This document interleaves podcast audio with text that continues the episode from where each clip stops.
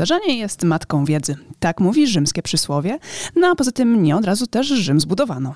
Podobnie jest z markami. Zanim nas zachwycą i je pokochamy, musi nieco czasu upłynąć, a w naszych głowach musi zajść pewien efekt, który wam dziś przybliżymy.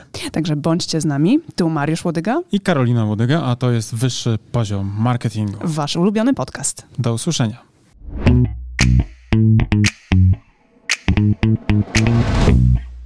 Cześć Karolina. Cześć Mariuszu. Czy ty pamiętasz, kiedy zaczęłaś uważać e, mnie za tego jedynego? Mm, nie, nie pamiętam dokładnie.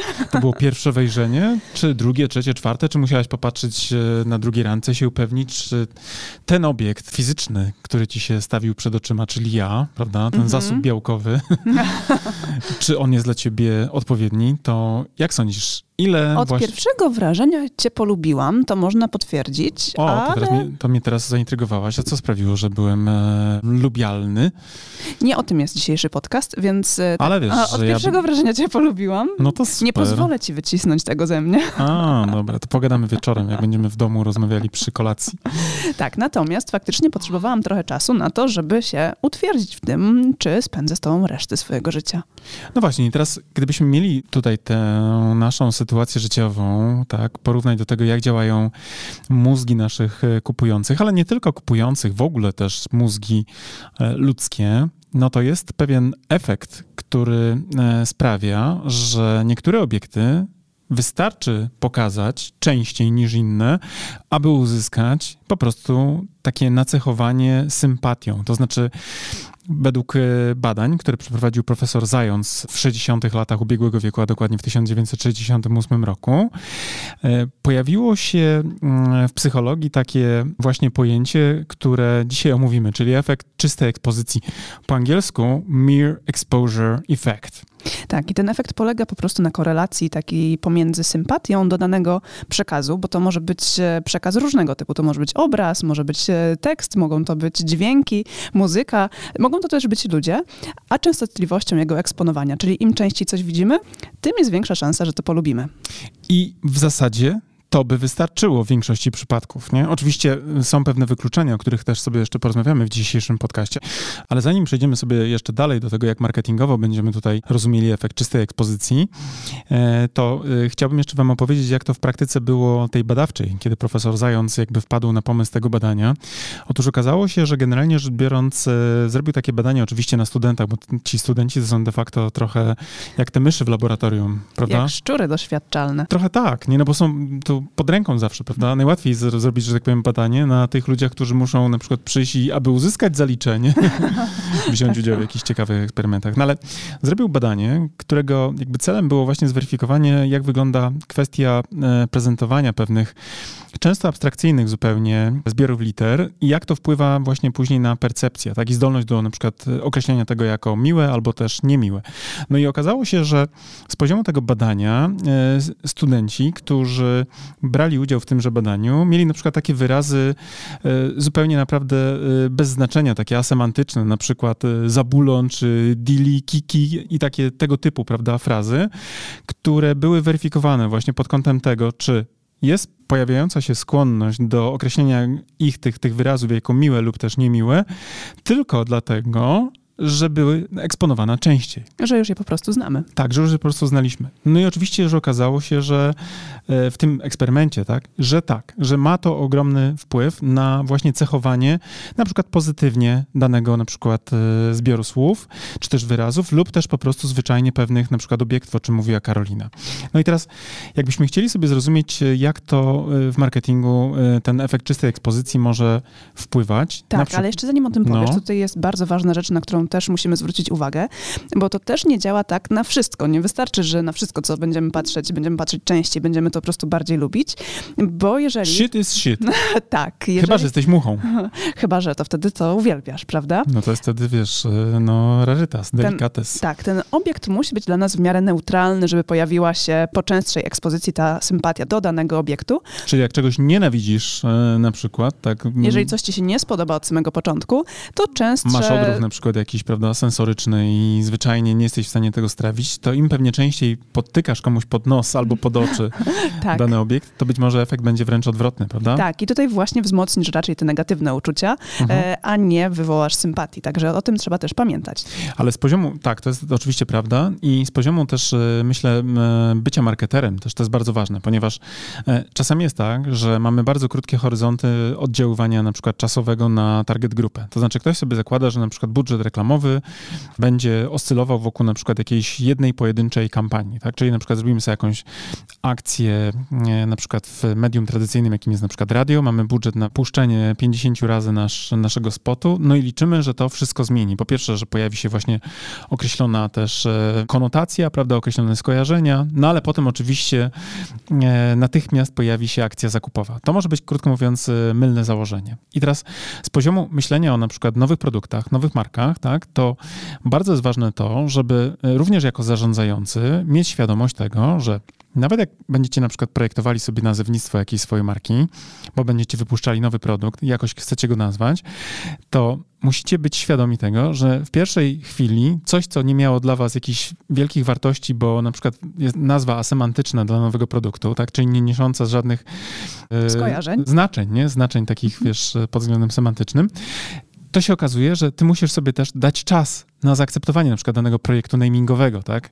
No ale potem też musisz mieć odpowiednią też siłę, że tak powiem, budżetową do tego, żeby to nazewnictwo, które jest neutralne przy publikacji na przykład informacji o tym, że jest jakiś nowy produkt na rynku, żeby również tą społeczność, nie, ten, tą target grupę oswoić z brzmieniem na przykład, nie? I wdrukować pewne skojarzenia za pomocą całości komunikacji. I tutaj powiedziałeś o takiej sytuacji, kiedy właśnie wprowadzamy nową markę albo nowy produkt na rynek i e, tutaj ta nazwa faktycznie nie niesie dla nas żadnych e, znaczeń czy skojarzeń, w ogóle jest taką tabula rasa na samym początku. E, natomiast sytuacja jest zdecydowanie trudniejsza w momencie, kiedy stoimy przed wyzwaniem zmiany nazwy naszej dotychczasowej marki, czyli takim na coś zupełnie nowego, rebrandingiem nie? na przykład. No. Musimy tego dokonać, bo na przykład takie są uwarunkowania i po prostu bez tego ani rusz. No i okazuje się, że każda propozycja, która się pojawia z drugiej strony, w sensie od e, agencji kreatywnej czy od e, copywritera, właśnie powstają nowe namingowe projekty, to okazuje się, że nic nam nie pasuje, tak? No bo nic nie jest tak dobre, jak to, co mieliśmy do tej pory. Tak. E, I tutaj też właśnie występuje jest jak ten... ze zmianą imienia wtedy, prawda? Masz tak. na przykład dziecko, które nazywa się, nie wiem, Bożena albo Marian, albo jak nasz na przykład Bąbelek Krzysztof, prawda? Oswoiliśmy się już. Krzysztof w naszych głowach ma określoną osobowość, mamy też bardzo głęboko e, emocje w niego e, zainwestowane. Kochamy go z całej epy, mówiąc po poznańsku. No i teraz na przykład zmienić mu na e, na przykład Seba. Zabulon? Seba albo Se Sebastian. Jakby widzisz go teraz oczyma, tak? Ale to jeszcze mam skojarzenia z Sebastianem. Sebiksem. Tak, tak, tak, tak. Generalnie nie widzę tego, bo no właśnie, Krzysztof to Krzysztof jest dla nas, tak? I tutaj ten proces przechodzenia marki w kierunku nowej nazwy jest bardzo trudny.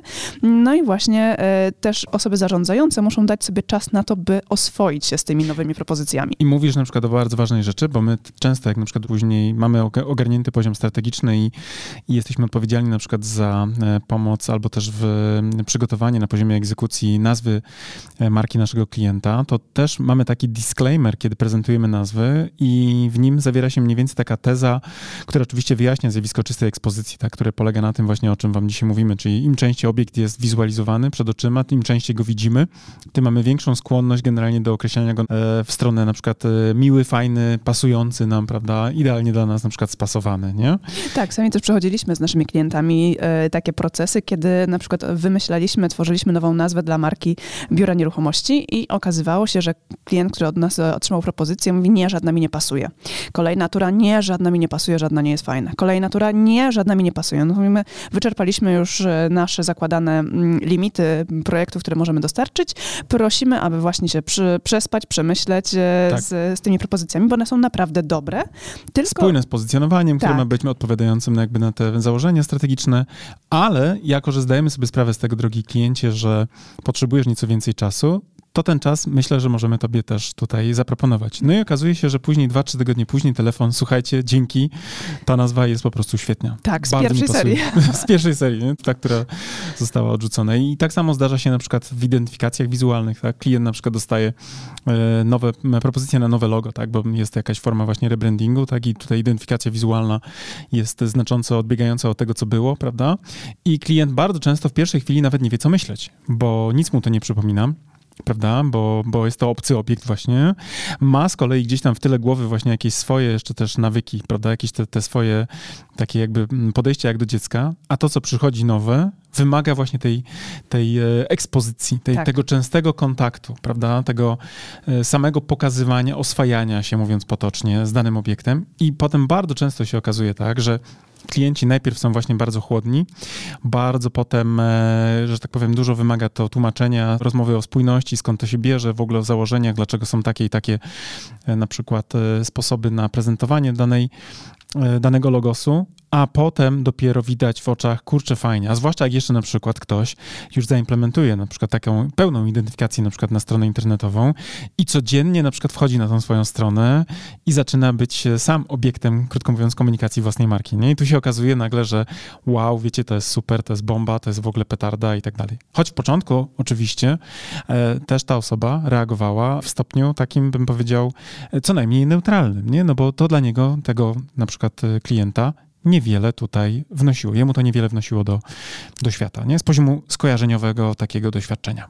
Zatem generalnie moglibyśmy się zastanowić, jak w takim razie marketerzy mogą korzystać z efektu czystej ekspozycji, bądź też jak czasami z nim walczyć. Da się tak e, do tego podejść?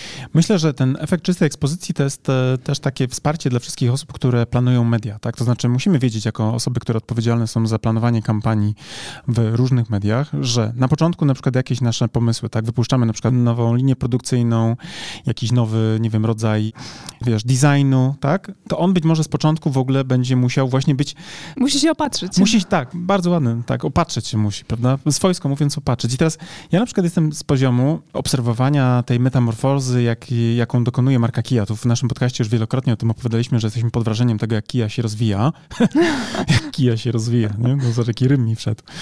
E, a w ogóle a propos Kia, nie wiem, czy wy wiecie, ale dawniej e, ten akronim Kia w Polsce był tłumaczony kup inne auto. Na zasadzie, jak myślisz, że o jakościowym samochodzie, to kup inne auto. A dzisiaj, proszę bardzo, nie? Okazało się, że Kia z poziomu na przykład liczby sprzedanych e, egzemplarzy w Polsce w styczniu jest na drugim miejscu. I Teraz będzie kupujesz innowacyjne auto. O, widzisz, mm. tutaj Kia pewnie by od ciebie powiedziała pani Karolino, dziękujemy, tak, tak jakby, tak, no, tak, no. Message nam wchodzi, pasuje idealnie, tak. Mm. No, a zmierzam do tego, że y, Kia, tak, w styczniu 2022 roku wyprzedziła praktycznie rzecz biorąc, y, no, takiego bym powiedział króla sprzedaży, niemalże króla sprzedaży, jakim była Skoda, nie? I to mocno odjechała, tak, bo w tej chwili Kia z tym swoim całym nowym opakowaniem, tak, brandingowym, z tym nowym designem i z tymi nowymi, ciekawymi, innowacyjnymi rozwiązaniami, z gamą napędu, trendów, gamą też nowego stylu też, no bo do tego ta historia zmierza, a propos czystej ekspozycji, do przykład nowego modelu Kia Sportage który nam też się bardzo zaczął podobać. Choć, gdy pierwszy raz go zobaczyłem, zwłaszcza w internecie prezentacje takie, wiecie, fotograficzne, to powiedziałem, Boże, Panie Chryste, nie? Tylko nie to. A co to za szalony designer, co to za szalony designer e, projektował tę kreskę, tak? Jak to można było coś takiego zrobić, prawda? Jak to jest niefajne, jakie to jest nieciekawe, e, tak, i przesadzone. I zaskakujące jest to, że de facto na początku jest właśnie często takie poczucie, kurczę, jak to nie było można tak zrobić, nie mój styl, potem się z tym oswajamy, tak? Okazuje się, że to jest całkiem dla nas naturalne. Potem zaczynamy to lubić, tak? I w zasadzie to jest super.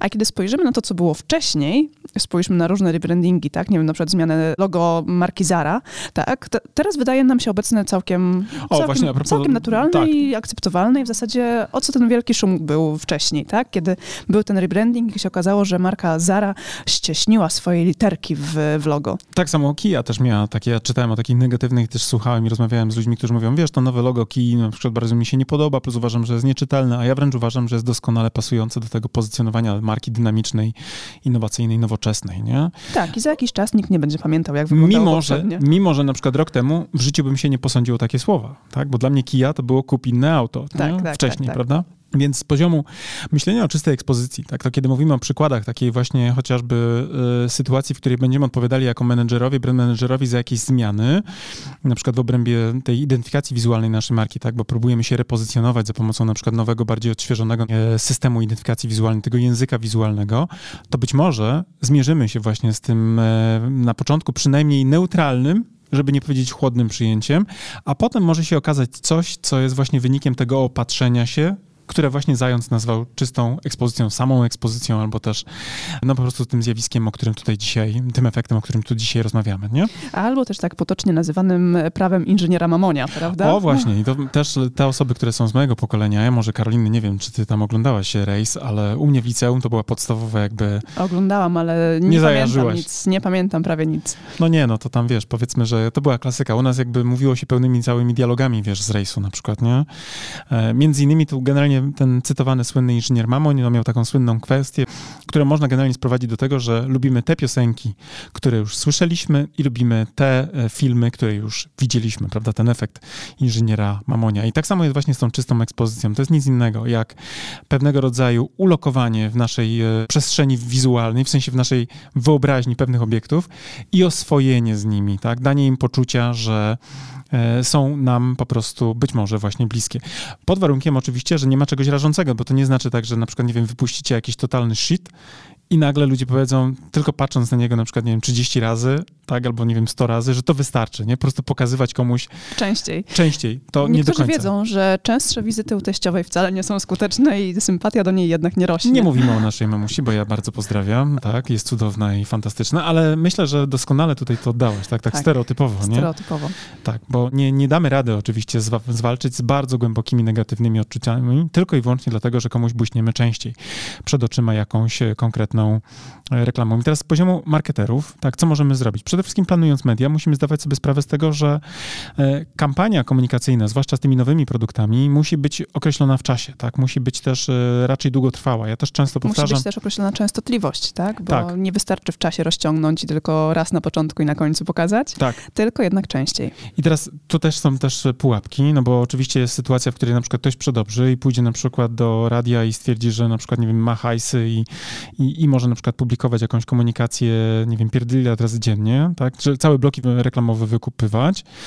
I tu jest pułapka i mały, mały disclaimer. Uwaga, bo w takich sytuacjach może przejść do e, przesytu, tak? Możemy, krótko mówiąc, nagle włączyć sobie, że tak powiem, taką ślepotę banerową, tylko y, wszędzie, nie? Tak. Nawet taką na audio komunikację, bo na samą frazę na przykład, nie wiem, coraz niższe ceny, tak? Albo jakiekolwiek inne tego typu znane nam e, slogany reklamowe, możemy się po prostu, krótko mówiąc, wyłączyć. Więc tutaj oczywiście czysta ekspozycja jako zjawisko na tak, natomiast oczywiście też trzeba robić to z głową i odpowiednie proporcje muszą być też zachowane. No dobrze, to w takim razie może podsumujmy dzisiejszy odcinek. Pamiętajmy o tym, że generalnie efekt czystej ekspozycji, tak, to zjawisko, które polega na takim korelowaniu pomiędzy dawką sympatii do danego przekazu, a częstością jego e, eksponowania, prawda? Im częściej e, dana marka, czy dany obiekt, dany produkt, dana e, komunikacja, tak, mówiąc bardzo uproszczonym językiem, pojawiają się w przestrzeni publicznej, tym większe mamy prawdopodobieństwo tego, że ten nasz odbiorca, do którego kierujemy nasz przekaz, będzie myślał o nich w sposób pozytywny. E, musimy też sobie zdawać sprawę, że sama ekspozycja marki, też produktu, tak, czy jakiegoś obiektu wystarcza do jego polubienia. Natomiast niespecjalnie ma znaczenie, jaki bodziec będzie nas triggerował w tym przypadku. I takie małe oczywiście ale, o którym mówiliśmy, e, ta marka, którą chcemy na przykład e, jakby mm, puszować, wykorzystując efekt czystej ekspozycji, powinna być przynajmniej neutralna, tak, z poziomu odbioru komunikatu. Ona nie powinna być cechowana negatywnie na dzień dobry, bo tutaj generalnie to nie zadziała. E, no i też uwaga, bardzo ważny taki disclaimer, jeżeli będziemy puszować za ostro, to może się okazać, że nasza target grupa, generalnie rzecz biorąc, będzie miała takie poczucie, że marka już jej wyskakuje z lodówki i ma jej po prostu dosyć. Jest po prostu z nią znudzona. Tak, jest znudzona i wręcz właśnie pojawia się u niej ślepota banerowa, czy też świadomie próbują wykluczać komunikaty od marki. Tak jest, bo jest po prostu tego za dużo. Więc bądźcie dobrze, że tak powiem, zorientowani w tym temacie i w sposób mądry i wyważony wykorzystujcie efekt czystej ekspozycji do podbijania serc i umysłów waszych klientów, tak jak ja podbiłem serce serce i umysł mojej wspaniałej Karoliny, nie? To chyba ja twój. No to też prawda. Chociaż ty nie musiałaś się za często pokazywać, wystarczy, że raz mi błysnęłaś flash. Chociaż nie, w sumie to musiało być tego, bo widziałem twoje zdjęcia na internecie, potem zobaczyłem ciebie w knajpie, potem, potem chciałem od razu szybko na drugą randkę, żeby jeszcze raz na ciebie spojrzeć i tak dalej, i tak dalej. I przekonać się, czy polubiłeś. I przekonać się, czy polubiłem, czy jest ta nic sympatii, nie? Tak, tak. I akurat u nas ta e, zwiększona ekspozycja jak, jednak nie zaszkodziła. Ale ja też potrzebuję na przykład e, odrobinę dystansu czasami, prawda? E, fakt. A to, to akurat nic pozytywnego. No, zastanów się nad sobą, zastanów się nad sobą. Dobrze, w takim razie, moi drodzy, e, dziękujemy, że byliście dzisiaj z nami i oczywiście życzymy Wam, żeby efekt czystej ekspozycji w Waszym przypadku pozytywnie działał na Waszych klientów. I sprawiał, że będziecie, krótko mówiąc, w ich umysłach tylko i wyłącznie cechowanie jako coś miłego, pożytecznego i w sam raz dla nich. I coś, za co warto zapłacić swoje pieniądze. Tak jest. To co? E, zapraszamy już do następnego odcinka teraz, a tymczasem Wam dziękujemy za to, że, tak jak mówiła Karolina, byliście z nami, no i do usłyszenia już niebawem. Do usłyszenia. Cześć. Cześć.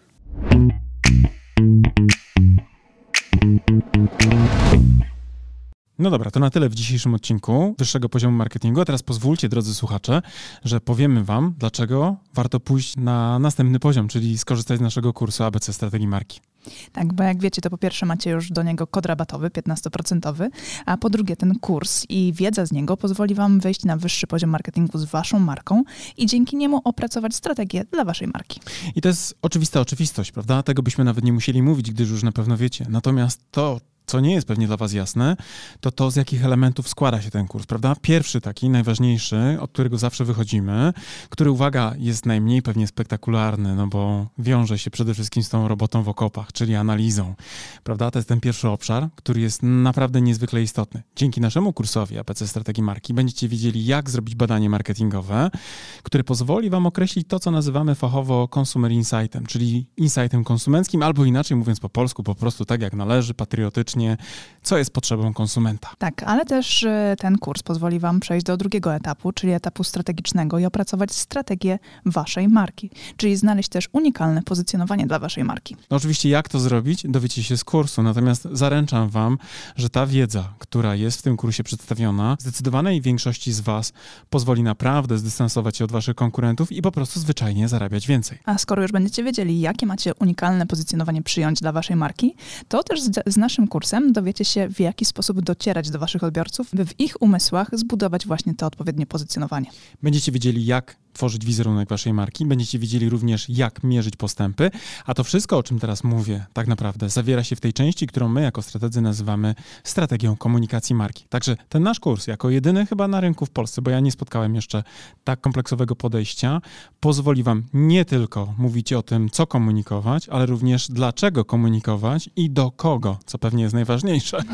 Oraz gdzie komunikować. Tak, i jak mierzyć oczywiście wszystkie aspekty i nie tylko te performance'owe typu kliknięcia w link, ale również to, co mają w umysłach i w głowach i w sercach wasi klienci. Generalnie ten kurs posiada bardzo, bardzo dużo informacji na temat tego właśnie w jaki sposób, gdzie i co komunikować. I jeżeli chcecie się dowiedzieć dokładnie, co jest zawarte w naszym kursie, to zapraszamy na naszą stronę internetową. Natomiast z mojej strony mogę wam powiedzieć, że z czystym sumieniem go polecam jako współautor, ale też jako człowiek, który bardzo często wraca merytorycznie do tego kursu, bowiem nawet dla mnie, jako do człowieka, który pracuje na co dzień, ta wiedza, którą tam zebraliśmy, jest fundamentem, do którego ja też często wracam, kiedy potrzebuję pewne rzeczy sobie przypomnieć. A jak to robię? Przede wszystkim za pomocą własnej prezentacji, bo w tym kursie nie tylko jest treść wideo, ale również macie mnóstwo bardzo wartościowych załączników, chociażby na przykład 512-stronnicowa prezentacja. Ale uwaga, niech to Was nie przeraża, ponieważ te slajdy są zrobione w sposób bardzo przyjemny i w taki sposób, że nie są przesycone treścią, a z drugiej strony esencjonalnie pokazują to, co jest w tej treści najważniejsze. Tak, a z tego praktycznego punktu widzenia w kursie macie również załączniki takie dodatkowe do pracy własnej, e, z którymi możecie opracować własną strategię. Jest szablon opracowania strategii marketingowej, ale też jest przykładowa strategia naszej marki. Tak jest i ta strategia pozwoli Wam nie tylko zobaczyć, jaki jest framework, na którym my pracujemy jako strategzy, ale również zobaczycie, jak to wygląda z poziomu projektowanych założeń i będziecie mogli później na przykład przejść na nasze kanały komunikacyjne, na przykład na stronę www i też zobaczyć w ogóle, jak to działa, to co my żeśmy zaplanowali, bo absolutnie, wierzcie mi, my funkcjonujemy dokładnie według tych założeń i nie tylko na poziomie przekazu werbalnego, ale również tego wizualnego języka, który jest podstawą właśnie opracowaną na bazie tych założeń. Tak. Zatem, jeżeli chcecie dołączyć do naszego kursu, zapraszamy na naszą stronę internetową. Jeżeli jeszcze nie jesteście pewni, również zapraszamy na naszą stronę internetową, by dowiedzieć się więcej. Bo być może my was nie przekonujemy jako autorzy, bo pewnie jesteśmy trochę nieobiektywni, ale jeżeli potrzebujecie jakiegoś dodatkowego głosu, to posłuchajcie i też poczytajcie opinii ludzi, którzy wzięli w tym kursie udział, bo myślę, że oni są faktycznie najważniejsi jako prawdziwi, z krwi i kości uczestnicy. A z mojej strony też powiem, że ten kurs jako narzędzie takie merytoryczne naprawdę pozwoli wam wprowadzić wasze marki na wyższe poziomy marketingu. To wam gwarantuję już teraz. Trzymamy za was kciuki. Do zobaczenia. Cześć. Do zobaczenia w kursie. Cześć.